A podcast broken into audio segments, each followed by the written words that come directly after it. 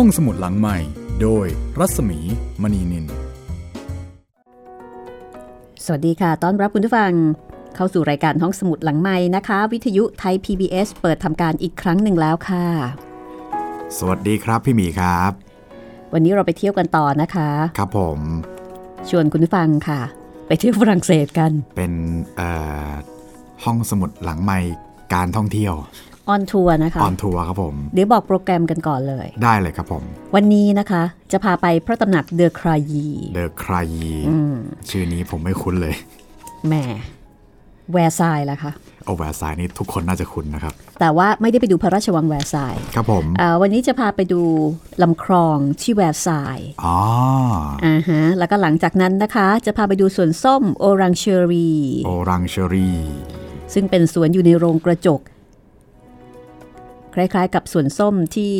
พระตำหนักเดอครายีนะคะสองที่นี้จะมีสวนส้มค่ะ ครับผมเอ่อวันนี้จะเน้นออกแนวชมธรรมชาตินะคะ ครับผม ชมสวน ชมต้นไม้ ชมผลไม้ วันนี้ไม่ออกแนววิชาการ ดีแล้วครับพี่ เราหนักมาหลายวันแล้ว เพราะว่าเมื่อวานนี้เนี่ยโอ้โหไปอะไรนะ ไปหอดูดาวท้องฟ้าจำลองท้องฟ้าจำลองนะคะ ครับ อันนั้นนี่เป็นการท่องเที่ยวเชิงวิชาการมาก ๆ ค่ะ วันนี้จะเป็นการท่องเที่ยวเชิงนิเวศนะคะ ครับผมแหมส่วนส้มนี่ก็สมกับชื่อโอรังเชอรี่เลยครับ เพราะว่าคำว่าโอรังหรือค่ะออรองเนะครับแปลว่าส้มอยู่แล้ว orange ใช่ครับออเรนจ์เออนั่นเอง ก็วันนี้จะได้กินส้มหรือเปล่าอืมเดี๋ยวต้องลองติดตามกันนะคะ แต่ได้ครับผมดูส้มเนี่ยแน่นอนค่ะ คุณกำลังติดตาม จดหมายเหตุโกษาปานไปฝรั่งเศสนะคะ ซึ่งมองเซียเดอวีเซ่บันทึกเอาไว้อย่างละเอียดค่ะ เหมือนกับว่าเราเนี่ยเอ่อจะใช้คำว่าเกาะอะไรดีนะ เกาะลอมพอกท่านได้ไหมล้อมพอกเลยเหรอครับพี่ สูงไปนิดนึงนะ ครับผม เกาะชายจงกระเบน ชายจงกระเบนเป็นไปได้ครับ แล้วก็ติดตามไปด้วยนะคะ ครับ ซึ่งก็จะมีโกษาปาน แล้วก็มีอุปทูต แล้วก็มีตรีทูต แล้วก็มีขุนนาง แล้วก็มีนักเรียนไทย ที่ติดตามไปเรียนศิลปะเทคโนโลยีต่างๆ ของเออฝรั่งเศสในช่วงนั้นด้วยนะคะ ครับผม ตอนนี้เข้าเฝ้าเสร็จเรียบร้อยแล้ว ก็เป็นช่วงออนทัวร์ช่วงดูงานทัศนศึกษาคุณผู้ฟังที่ติดตามห้องสมุดหลังใหม่นะคะ เราออกอากาศตอนใหม่ ๆ ทุกวันจันทร์ถึงวันศุกร์ค่ะ ที่นี่วิทยุไทย PBS นะคะเอ่อ 9นาฬิกาถึง 10นาฬิกา แต่ว่าเรายังมีช่องทางอื่น ๆ อีกหลายช่องทางนะคะ ให้คุณเลือกใช้บริการตามความเหมาะสมตามความสะดวกค่ะครับผม ตอนนี้ก็มีทางเว็บไซต์นะครับ www.thaipbsradio.com ทางแอปพลิเคชัน Thai PBS Radio ทางพอดแคสต์นะครับ ห้องสมุดหลังใหม่แล้วก็ทาง YouTube Channel ไทย PBS Podcast นะครับ เอาละค่ะ เดี๋ยวถ้าพร้อมแล้วนะคะ เราไปเริ่มที่โปรแกรมแรกกันเลยกันละกัน ครับผม ราชทูตไปพักอาศัยที่พระตำหนักเดอครายี อยู่ในบทที่ 35 ค่ะ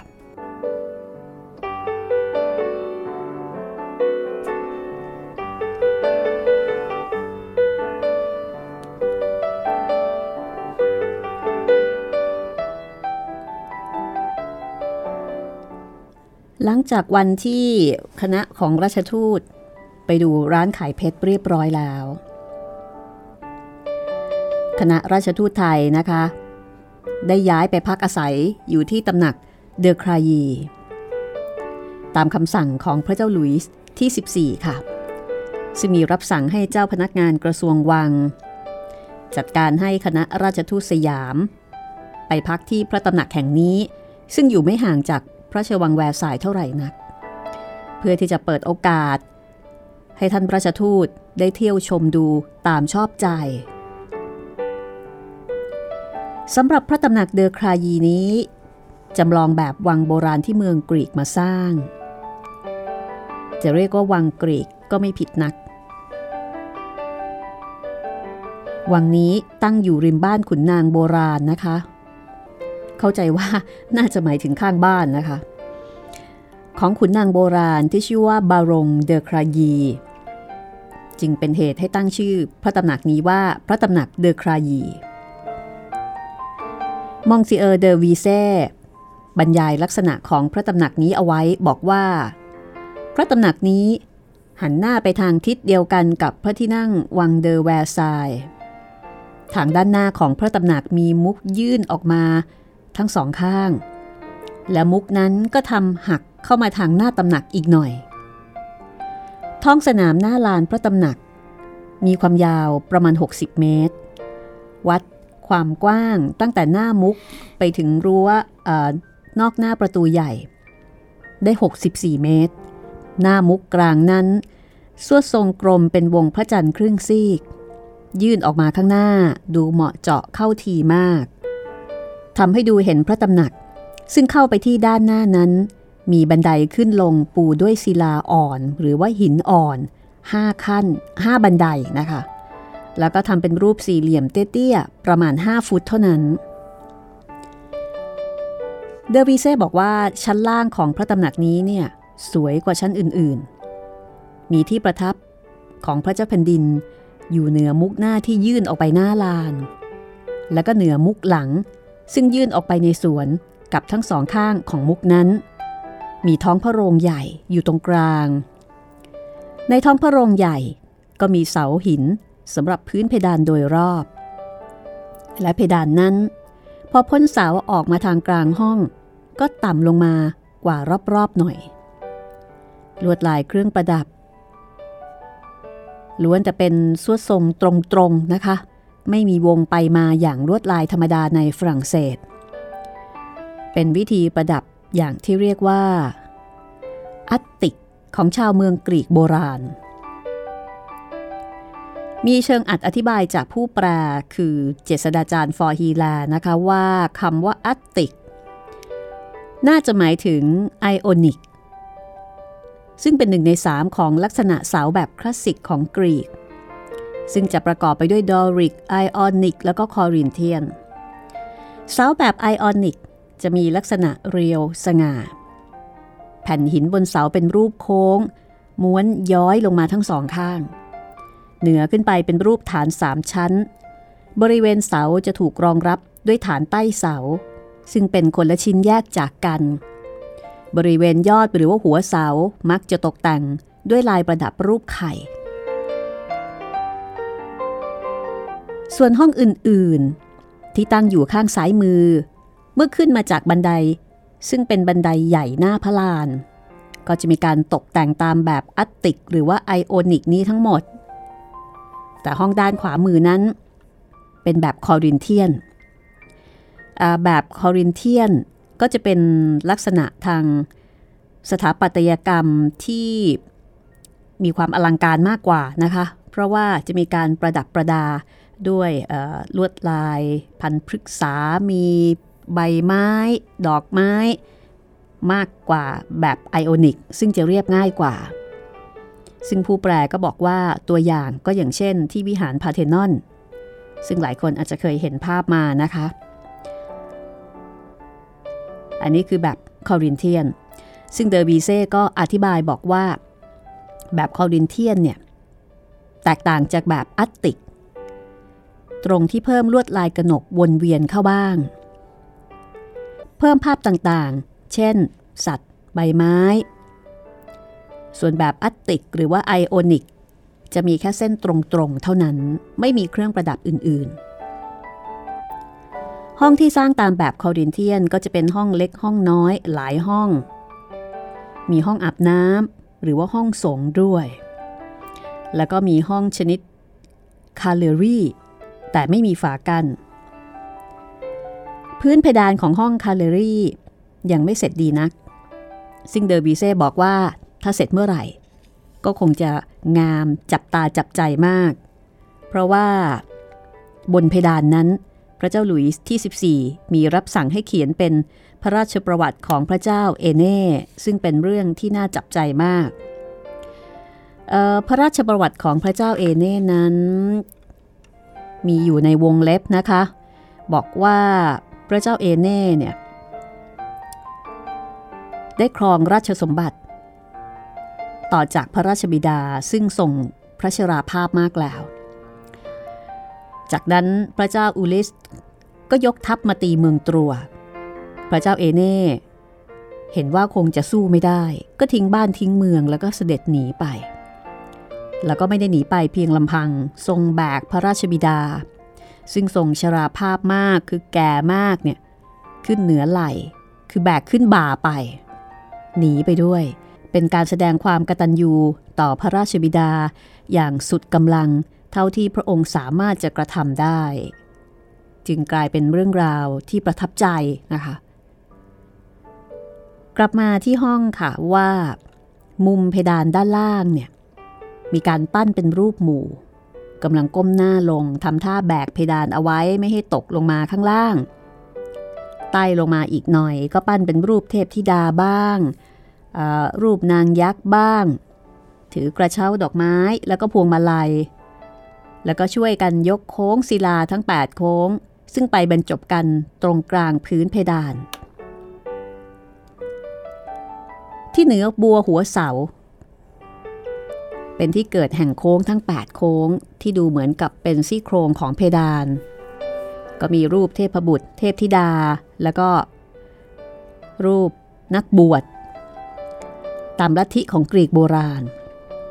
กำลังแผลงฤทธิ์แผลงเดช เช่น มีรูปพระนางธรณี ผู้บำรุงโลกให้ชุ่มชื้น รูปเทพบุตร ผู้ประจำธาตุไฟธาตุลมธาตุดินและน้ำ รูปเทพพยดา ผู้ประจำจักรราศีและก็ดาวนพเคราะห์ ซึ่งถือกันว่า ล้วนแต่ยังฤดูให้ผัดเปลี่ยนกันได้ คือมีผลต่อดินฟ้าอากาศ จะดีร้ายอย่างไรนี่ ก็ขึ้นอยู่กับใจของเทพเหล่านี้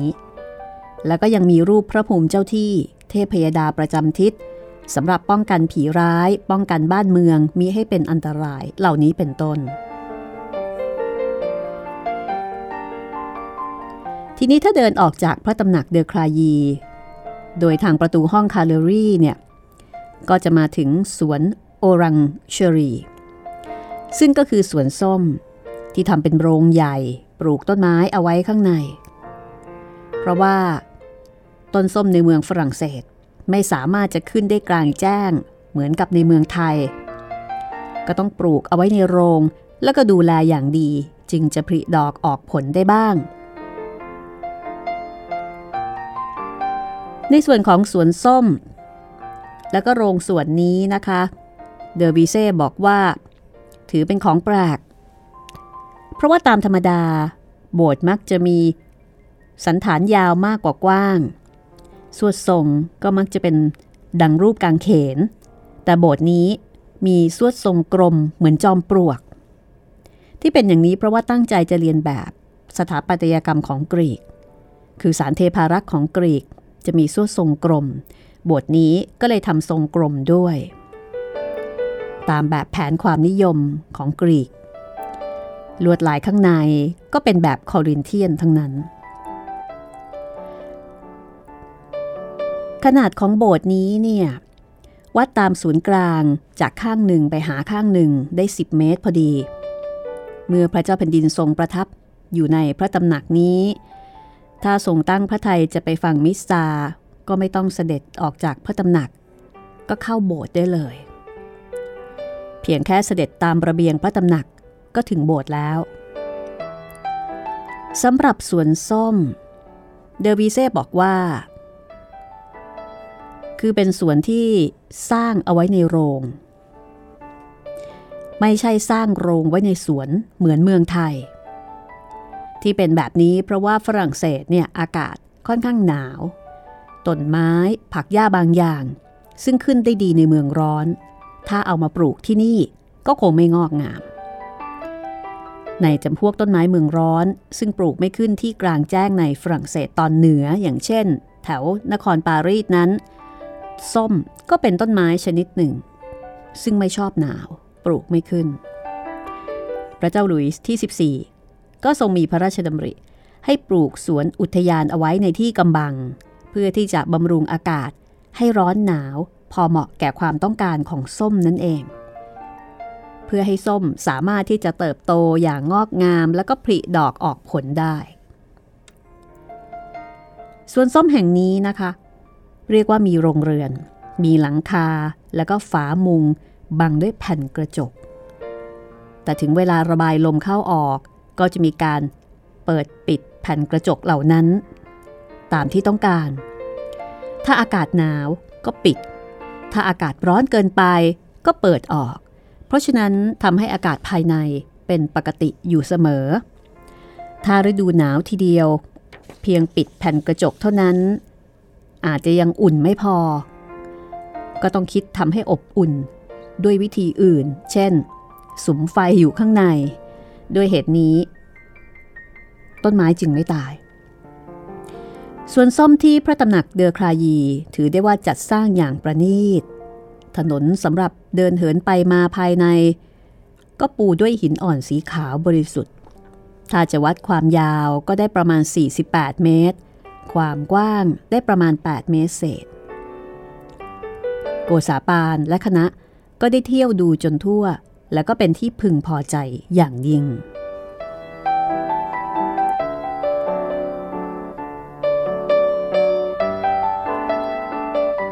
จากนั้น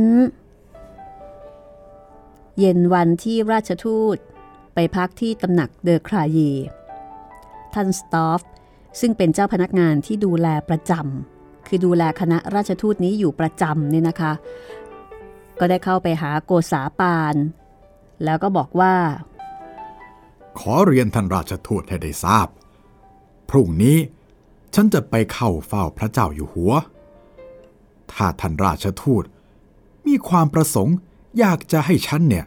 ทูลสิ่งใดให้ทรงทราบแล้ว ก็ขอเชิญให้ท่านราชทูต บอกกับฉันมาเถอะ ฉันจะได้นำขึ้นกราบบังคมทูลให้ได้ทราบ อ๋อ หาไม่ได้หรอกจ้าฉันจะมีบางอาจถึงกับให้ท่านเนี่ยนำความอันใดขึ้นกราบบังคมทูลให้ลำบากพระไทยเลย ฉันอยู่เป็นสุขในสำนักนี้ ก็เพราะพระองค์ได้ทรงจัดให้มาอยู่ พระมหากรุณาธิคุณเป็นล้นเกล้าวอยู่แล้ว ถ้าเมื่อใดพระองค์มีพระราชประสงค์ จะทรงทราบความเป็นไปของเรา พระองค์ก็คงจะไต่ถามถึงเราเองนั่นแหละ ถึงตอนนั้น ฉันจะกราบทูลให้ทรงทราบเอง แต่ที่จะให้ฉันรบกวนพระองค์ก่อนเนี่ย หาเป็นที่ชอบไม่ แต่การที่ท่านให้โอกาสกับเราเช่นนี้ เราก็ขอขอบใจท่านเป็นอันมาก ตั้งแต่นั้นมา ท่านสตอฟก็ไม่ได้ตามถึงความประสงค์ของราชทูตอีกต่อไป แต่ทุกวัน ท่านสตอฟก็จะไปปรึกษากับท่านอัครมหาเสนาบดีเดอเซเยเล ว่าวันนี้เนี่ยควรจะพาท่านราชทูตไทยไปดูอะไรบ้าง เพราะว่าถ้าไปถาม ทางราชทูตหรือว่าโกษาปานก็ไม่กล้าที่จะออกปากขอดูอะไร และหากว่าจะเว้นเสียบ้าง ไม่พาไปดูทุกวัน ก็เกรงว่าคณะทูตไทยจะไม่ทันได้ดูได้ชมในสิ่งที่น่าดูน่าชมอีกหลายอย่างก่อนที่จะกลับไปเมืองไทย คือถ้าไปถามก็ไม่บอก แต่ถ้าเกิดไม่พาไปแหมก็น่าเสียโอกาสแทน ดังนั้นทางฝรั่งเศสก็เลยต้องปรึกษาหารือกันเองในการที่จะ จัดโปรแกรมนะคะ ว่าวันนี้เนี่ยจะพาไปดูอะไรที่ไหนอย่างไร ต่อมาค่ะ ท่านเสนาบดี ก็มีคำสั่งให้พาราชทูต ไปดูเรือ แล้วก็ลำคลองต่างๆ ในบริเวณวังแวร์สาย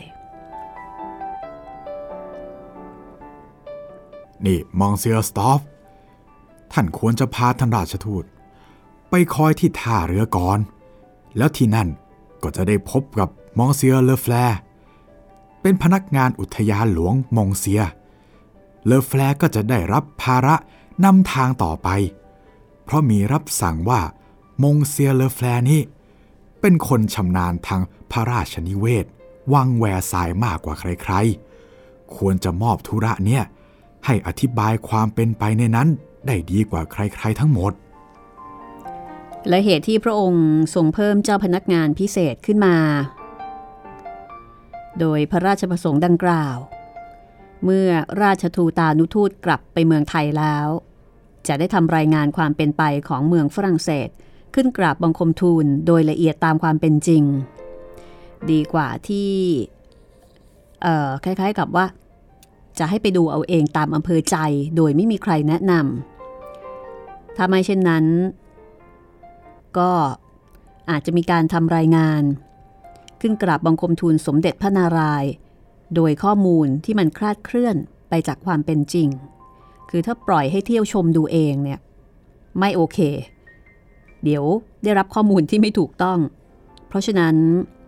ก็ต้องมีเจ้าหน้าที่เนี่ยคอยดูแลแล้วก็พาไป เพื่อที่ว่าจะได้รับข้อมูลที่ถูกต้องของบ้านเมืองฝรั่งเศสในยุคนั้น วันนั้นก่อนหน้าที่จะลงเรือไปเที่ยวชมสวนแล้วก็ลำคลองอท่านราชทูต ก็แวะเข้าไปดูสระอพอลโล หรือว่าสระอพอลโล ซึ่งก็อยู่ตามทางที่จะไป พอชมสระเรียบร้อย ก็พากันไปดูพระตำหนักน้ำซึ่งเป็นท่าที่เรือมาคอยรับ อารมณ์ก็ประมาณท่าราชบรดิตของไทยทำนองนั้นนะคะ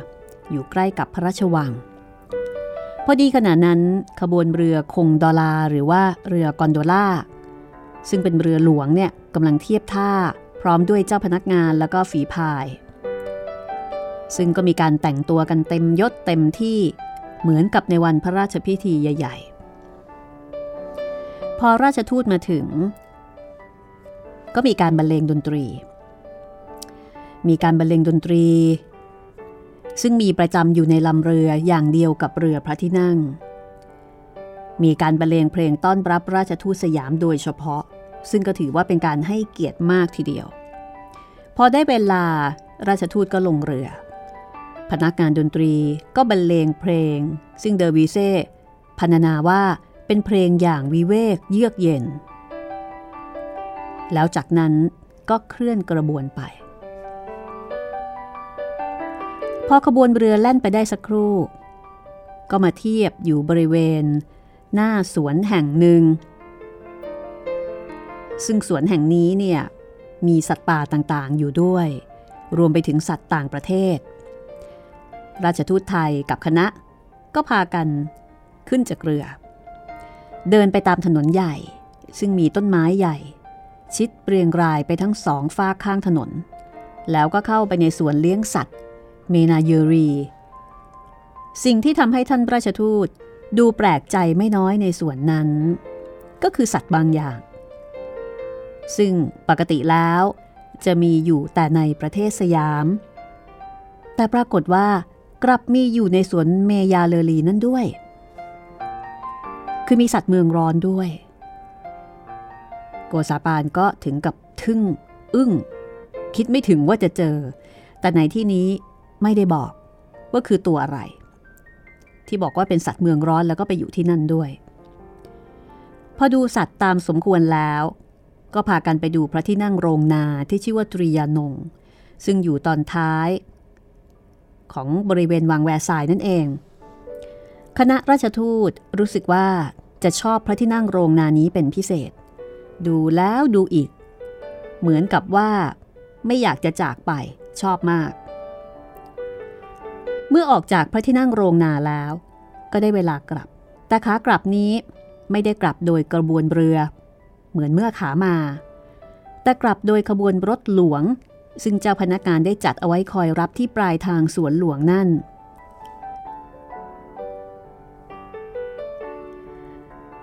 ในตอนท้ายของบทนี้ เดวีเซ่เนี่ยได้สื่อสารกับผู้อ่านว่า ถ้าผู้อ่านอยากจะทราบ ว่าราชทูตได้แลเห็นของมากน้อยสักเท่าไหร่ ข้าพเจ้าจะกล่าวเพียงแต่ว่า เมื่อท่านราชทูตกลับมายังที่พักแล้ว ท่านได้เขียนรายงาน รายงานสิ่งที่ท่านเห็นสำหรับนำไปกราบทูลพระเจ้ากรุงสยาม แล้วก็ลงมือเขียนตั้งแต่หัวค่ำจนเกือบย่ำรุ่งจึงได้ลุกจากที่นั่งเขียนนั้น เดอวิเซ่บอกว่า แค่นี้ผู้อ่านก็คงสามารถจะเดาได้แล้วว่า ราชทูตได้ไปเห็นของแปลกตาในวันนั้น มากน้อยสักเท่าไหร่ ถึงกับต้องนั่งเขียนรายงานอยู่ช้านานถึงเพียงนี้ คือเขียนตั้งแต่ตอนหัวค่ำไปจนกระทั่ง เกือบสว่าง ก็คือเขียนทั้งคืนนั่นเอง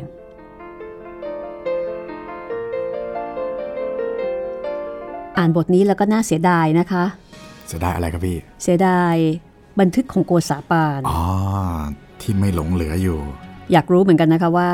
ท่านบันทึกและท่านเขียนอะไรเอาไว้ยังไงบ้างครับ เพราะว่าท่านเขียนใช่ไหมจากบันทึกของเดอวีเซ่เนี่ยบ่งบอกชัดเจนว่า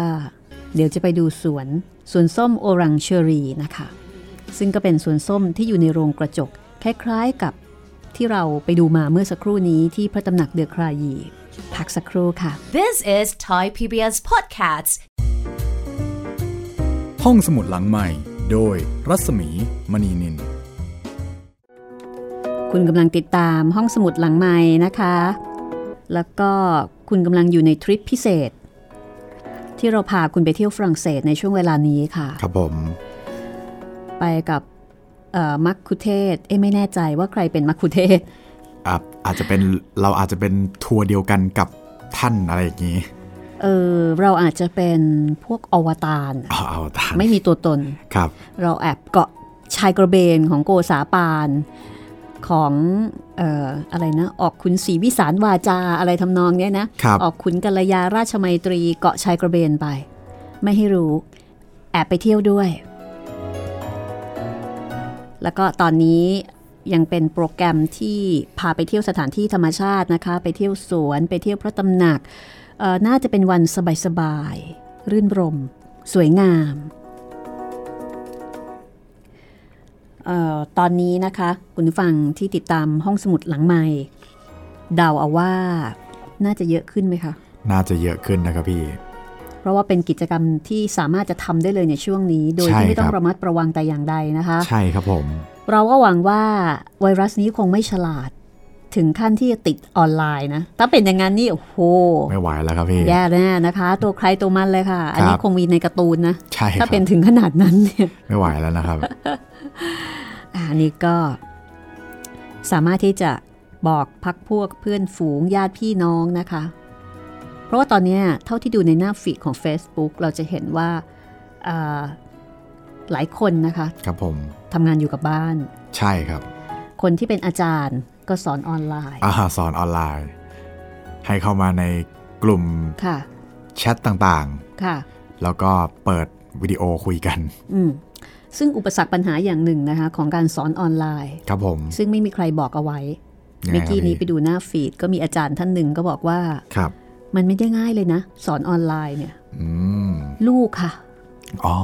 ลูลูกกตัวเล็ก ๆ วัยกำลังซนเนี่ยค่ะ อาจจะมีการร้อง อาจจะมีการแบบซนไงครับผมเดี๋ยวๆก็เข้ามาหาแม่เข้ามาหาพ่อ เพราะฉะนั้นตรงนี้นะคะ ก็จะเป็นเอ่ออุปสรรคปัญหาแบบน่ารักน่าเอ็นดู ที่คุณพ่อคุณแม่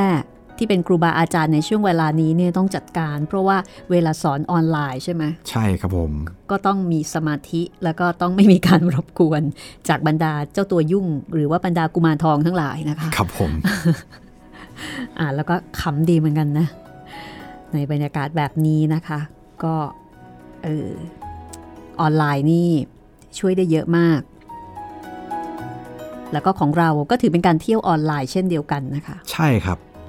อันนี้ก็สามารถจะช่วยได้นะคะสำหรับคนที่อยากไปเที่ยวอะค่ะ แล้วก็ไม่ได้ไป คนที่ทริปล่มอเก็บกหัลกมเก็บเงินมาตั้งนานครับผมปรากฏว่า โอ้ยสังงั้นนะคะ แต่คิดในแง่ดีครับ ถือว่าได้เงินคืนมาเนาะส่วนใหญ่ก็มักจะได้เงินคืน ใช่ครับ แล้วก็ไม่ต้องเสียเอ่อค่ากินค่าอยู่อะไรต่ออะไร ถือว่าก็เก็บไว้ก่อน ครับผม บางคนบอกว่าใช่เก็บไว้ก่อน เพราะว่าหลังจากนี้เนี่ย ก็ไม่มีตังค์ละเพราะว่าไม่ได้ทำงานครับเอ่ออาชีพที่ต้องทำงาน ไม่ได้เป็นอาชีพที่ได้เงินเดือนประจอืมลำบากำก็ลำบาก ก็อาจจะเป็นช่วงเวลาของการคิดค้นหาวิธีการดำรงชีวิตแบบใหม่มั้งคะ ห้องสมุดหลังใหม่ขอส่งกำลังใจนะคะ ให้กับคุณผู้ฟังทุกๆทท่านค่ะ ไม่ว่าจะอยู่ที่ประเทศไทยหรือว่าอยู่ที่ไหนๆซึ่งตอนนี้ถ้าพูดถึงในเรื่องของความเท่าเทียมนะคะ คุณจิตรินครับผมเท่าเทียมกันหมดแล้วค่ะ ทั่วโลกเข้าเทียมในเชิงไหนครับพี่ เท่าเทียมในเชิงที่ได้รับโอกาสจากโควิด -19 ค่ะ โอเคครับ คือมันไม่เลือกชนชั้นวรรณะ มันไม่เลือกเชื้อชาติภาษา ไม่เลือกฐานะจนรวยนะคะ เรื่องนี้ขอไม่เท่าเทียมดีกว่าครับ เราขอเป็นคนที่ถูกลืม ครับผมขอเป็นชนชั้นล่างแล้วกันครับผม ขอเป็นคนที่น่ารังเกียจสำหรับโควิด ใช่ครับนะะแล้วก็รีบบอกเลยว่า อย่ามาอยู่กับเรานะ ไม่อร่อยหรอก ไม่อร่อย ไม่สนุกหรอก เออเดี๋ยวเราไปเที่ยวกันต่อดีค่ะ ครับผม เข้าไปดูสวนส้มนะคะ สวนส้มโอรังเชอรี แล้วก็เห็นว่ามีการไปชมพระราชอุทยานที่วังแวร์ซายน์อีกเป็นครั้งที่3ด้วยนะคะอื้อหือแสดงว่าติดอกติดใจนะเนี่ย ชอบแสดงว่าชอบเออไปดูน้ำพุหรือเปล่า เป็นไปได้นะครับพี่ แล้วก็ไม่ได้ไปเป็นแค่ครั้งที่3นะคะ ในเดี๋ยวไปอีก ไปอีก เออ เป็นครั้งที่น่าจะเจาะลึกเป็น part part ของวังแล้วละครับตอนนี้4แต่แวร์ซายน์นี่ก็ใหญ่จริงๆนะชายใหญ่จริงๆครับพี่ ดูวันสองวันนี่ไม่น่าจะเก็บรายละเอียดได้หมดครับผมโดยเฉพาะถ้าเกิดว่าเป็นการศึกษาดูงาน เพราะว่าต้องเอาไปถ่ายทอด คือไปกราบทูล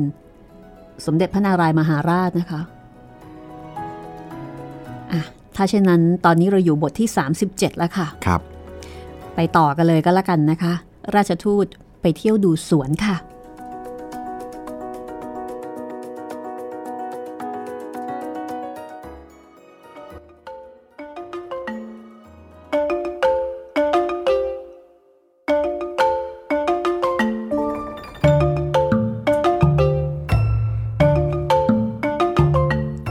วันรุ่งขึ้นหลังจากที่ได้ไปเที่ยวชมตามลำคลอง มองเซียเลอแฟร์เจ้าพนักงานรักษาอุทยาน ก็ได้มารับคณะทูต พาไปดูสวนส้มโอรังเชอรี ซึ่งเป็นสวนที่อยู่ในโรงกระจก คล้ายๆ กับสวนส้มที่พระตำหนักเดอครายีนั่นเองสำหรับโรงสวนส้มนี้ คนที่สร้างก็คือศิลปินเอกที่ชื่อมังสาดเพิ่งจะสร้างเสร็จไม่นานนักค่ะ แต่ก็มีชื่อเสียงปรากฏรู้กันทั่วทุกประเทศ ว่าเป็นสถานที่แปลกประหลาดใหญ่โตโมโหรานพิเศษกว่าโรงสวนชนิดเดียวกันมาก เมื่อราชทูตเที่ยวชมโรงสวนส้มโอรังเชอรีแล้ว คนที่ดูแลก็พาไปดูสวนผลไม้ชนิดอื่นๆ แล้วก็พาไปดูสวนผักด้วย สวนผักเลอปอตายา ซึ่งอยู่ติดกันกับโรงสวนส้ม เดอวีเซ่ก็บอกว่า ราชทูต ก็ชมดูด้วยความแปลกใจ เพราะว่าในส่วนนี้มีการจัดบรรดาไม้ผล แล้วก็พืชผักเป็นชนิดชนิดเป็นพวกพวกไม่ปะปนกันเลย คือจัดแบ่งหมวดหมู่น่าดูน่าชม เดวีเซ่บอกว่า ได้พินิษพิเคราะห์ดูพืชพันธุ์ผลไม้ ด้วยความจำเพาะเจาะจง ดูด้วยความตั้งอกตั้งใจ วันที่ท่านราชทูตไปเที่ยวชมสวนนี้ บังเอิญ ท่านเดินลาแข่งคินี ซึ่งเป็นเจ้าหน้าที่ที่คอยเฝ้าดูแลสวนนั้นอยู่ ปรากฏว่า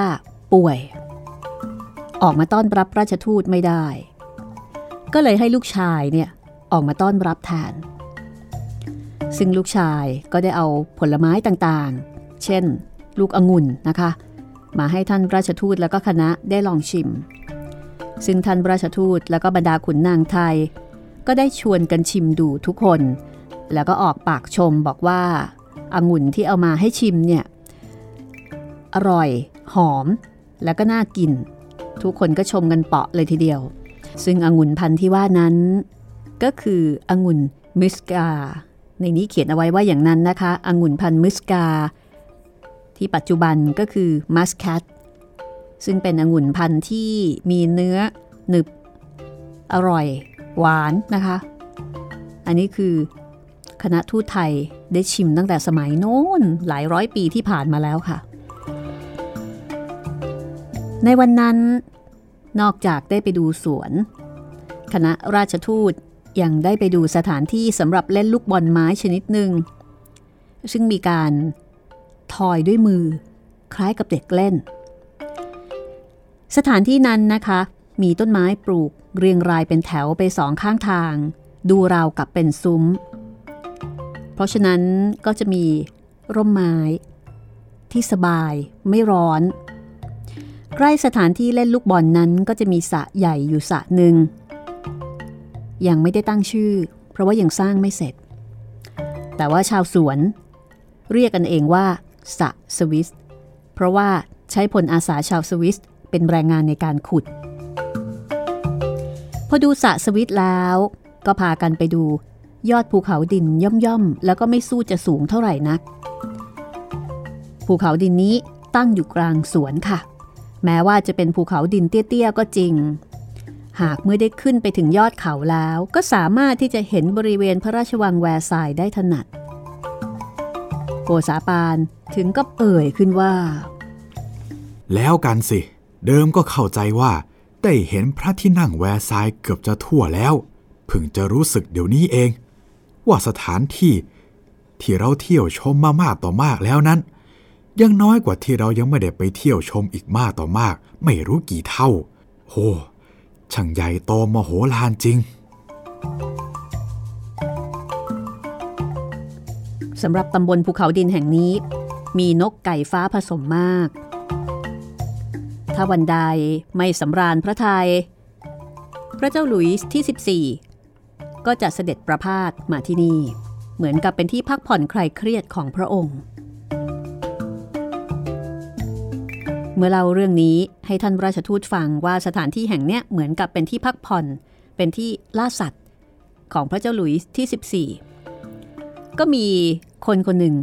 แกล้งถามขึ้นมา ตั้งใจจะให้ราชทูตคือโกษาปานเนี่ยจนต้มโดยถามว่า นี่แน่ท่านราชทูต สมมุติว่าพระเจ้าอยู่หัว ทรงพระราชทานไก่ฟ้าตัวหนึ่ง ที่พระองค์ทรงยิงด้วยพระหัตถ์เอง ท่านราชทูตจะเอาไปทำอะไร จะกินหรือไม่กิน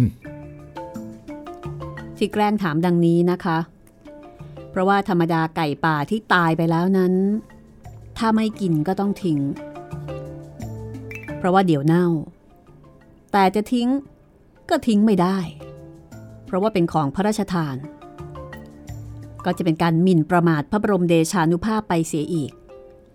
ถ้าจะไม่ทิ้งก็ต้องกิน แต่จะกินอย่างไร เพราะว่าเป็นของสำหรับพระองค์ทรงเสวย ก็จะเป็นการละโมบเกินฐานะของตนผู้เป็นรัษฎรไป คือเป็นคำถามที่ตอบยาก คนถามถามเพื่อที่จะให้ราชทูต ตอบไม่ถูก คือจนแก่ปัญหา เพราะว่ามันมีเงื่อนไขสองเงื่อน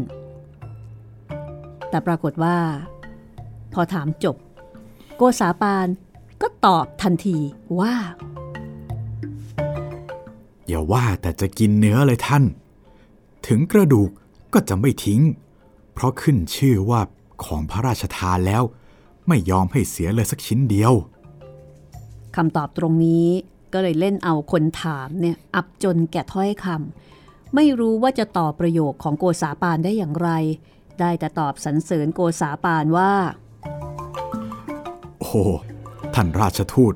ช่างมีไหวพริบเฉลียวฉลาด มีความจงรักภักดี มีสัมมาคารวะต่ออำนาจราชศักดิ์ดีจริง ๆ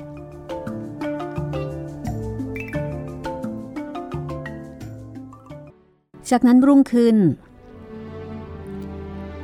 โกษาปานและคณะ ได้ไปเที่ยวชมสวนอุทยานวังแวร์ซายอีกเป็นครั้งที่สาม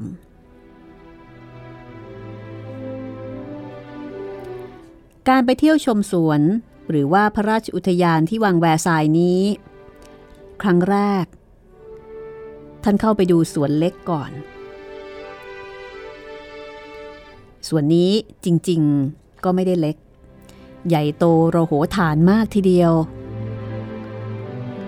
แต่ที่เรียกว่าสวนเล็ก เพราะว่ามันไม่ได้ใหญ่โตเท่ากับสวนใหญ่ในพระราชวังแวร์ซาย จึงเรียกกันว่าสวนเล็ก ในสวนเล็กแห่งนี้ มีรูปหล่อด้วยทองสำริดตั้งอยู่ทุกมุมสวน รูปเหล่านี้จำลองตามแบบอิตาลีบ้าง กรีกบ้าง สุดแต่ว่า เสนาบดีเดอลูวัว ได้ยินว่าที่ไหนมีรูปฝีมือดี ของช่างโบราณ ก็จะสั่งให้ช่างไปจำลองแบบ แล้วก็ทำเอาไว้มาประดับวังแวร์ซายเฉพาะในวังแวร์ซายแห่งเดียว มีรูปโบราณ แล้วก็รูปสมัยปัจจุบันทั่วไปในโลกมาประดับอยู่ที่นี่ อันหนึ่ง นอกจากรูปหล่อซึ่งมีมากมาย ก็ยังมีรูปแบบอื่น ซึ่งทำด้วยหินอ่อนสลับกันไป กับรูปหล่อเหล่านั้น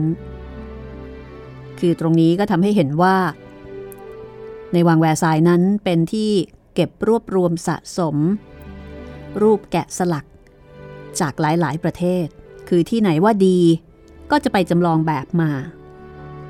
และนอกจากรูปแกะสลัก ก็ยังมีรูปหล่อ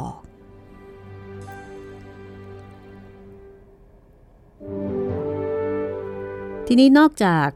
ประติมากรรมนะคะใช้คำนี้ก็แล้วกัน ประติมากรรมรูปปั้นรูปหล่อ ซึ่งเป็นของน่าดูน่าชมแล้ว สิ่งที่ทำให้ราชทูตแปลกใจ นั่นก็คือเรื่องน้ำคือสวนของแวร์ซายตั้งอยู่ที่ดอน น่าจะหาน้ำยาก แต่การกลับเป็นตรงกันข้าม ที่ดอนได้กลายเป็นที่ซึ่งบริบูรณ์ไปด้วยน้ำเหมือนกับที่ลุ่ม ตามธรรมดาที่ลุ่มเนี่ย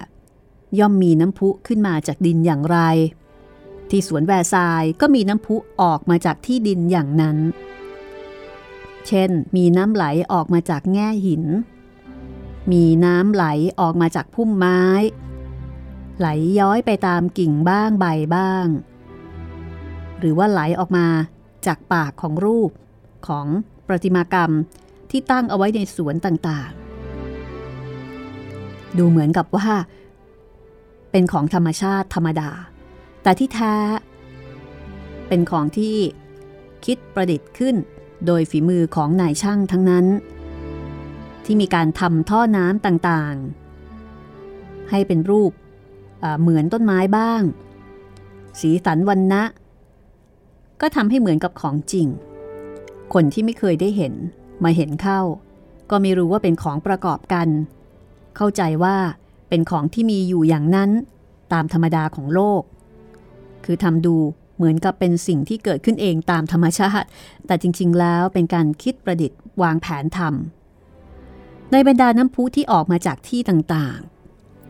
ๆ มีรูปอยู่ส่วนหนึ่ง ซึ่งน่าจะกล่าวถึงบ้าง เดอวิเซ่บอกว่า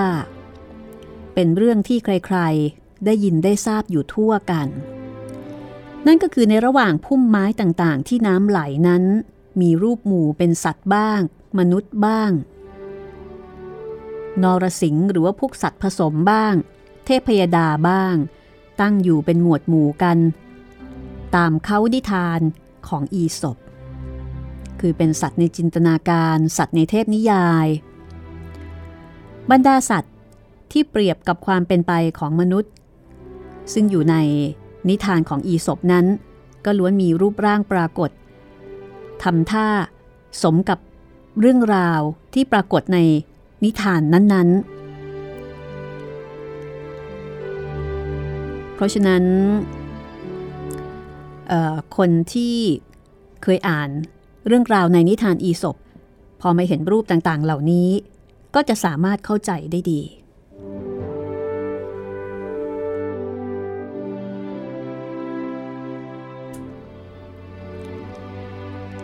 เมื่อท่านราชทูตได้เห็นของแปลกประหลาดเหล่านั้น ท่านก็ให้เสมียนซึ่งติดตามมาด้วย จดเรื่องราว บันทึกเอาไว้ คือเกรงว่าจะลืม เย็นวันนั้นเมื่อกลับจากเที่ยวดูสวน เจ้าพนักงาน ก็ถามโกษาปาน เป็นยังไงบ้างท่านราชทูต พระราชอุทยานกับของที่มีอยู่ในนั้น เป็นที่ถูกใจท่านราชทูตหรือไม่ มีอะไรบ้างที่ท่านราชทูต เห็นเป็นของน่าดูยิ่งกว่าสิ่งอื่น ในสิ่งที่ดูมาแล้วในวันนี้กัวสาปานไม่ตอบ แต่ก้มลงกำทรายขึ้นมาหนึ่งกำค่ะ แล้วชี้ให้เจ้าพนักงานคนนั้น ก่อนจะตอบว่า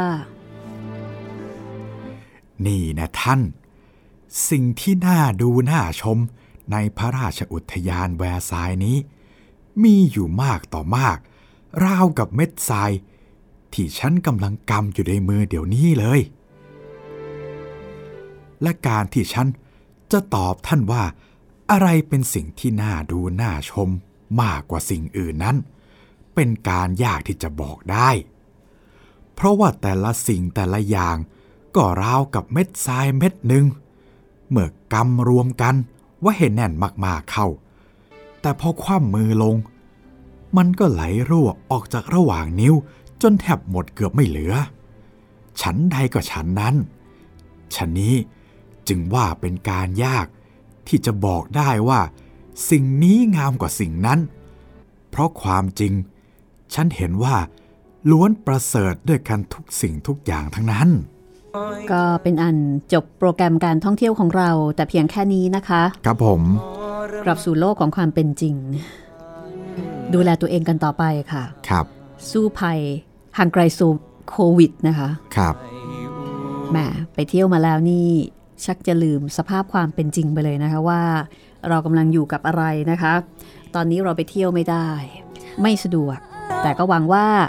ห้องสมุดหลังใหม่น่าจะเป็นช่วงเวลาหรือว่าเป็นพื้นที่พักผ่อนของคุณนะคะ ครับผม วันนี้หมดเวลาแล้วค่ะ กลับคืนสู่ความเป็นจริงของเรานะคะ วันนี้ห้องสมุดหลังใหม่ลาไปก่อนค่ะ สวัสดีครับ สวัสดีค่ะ This is Thai PBS Podcasts. ห้องสมุดหลังใหม่ โดยรัศมีมณีนิน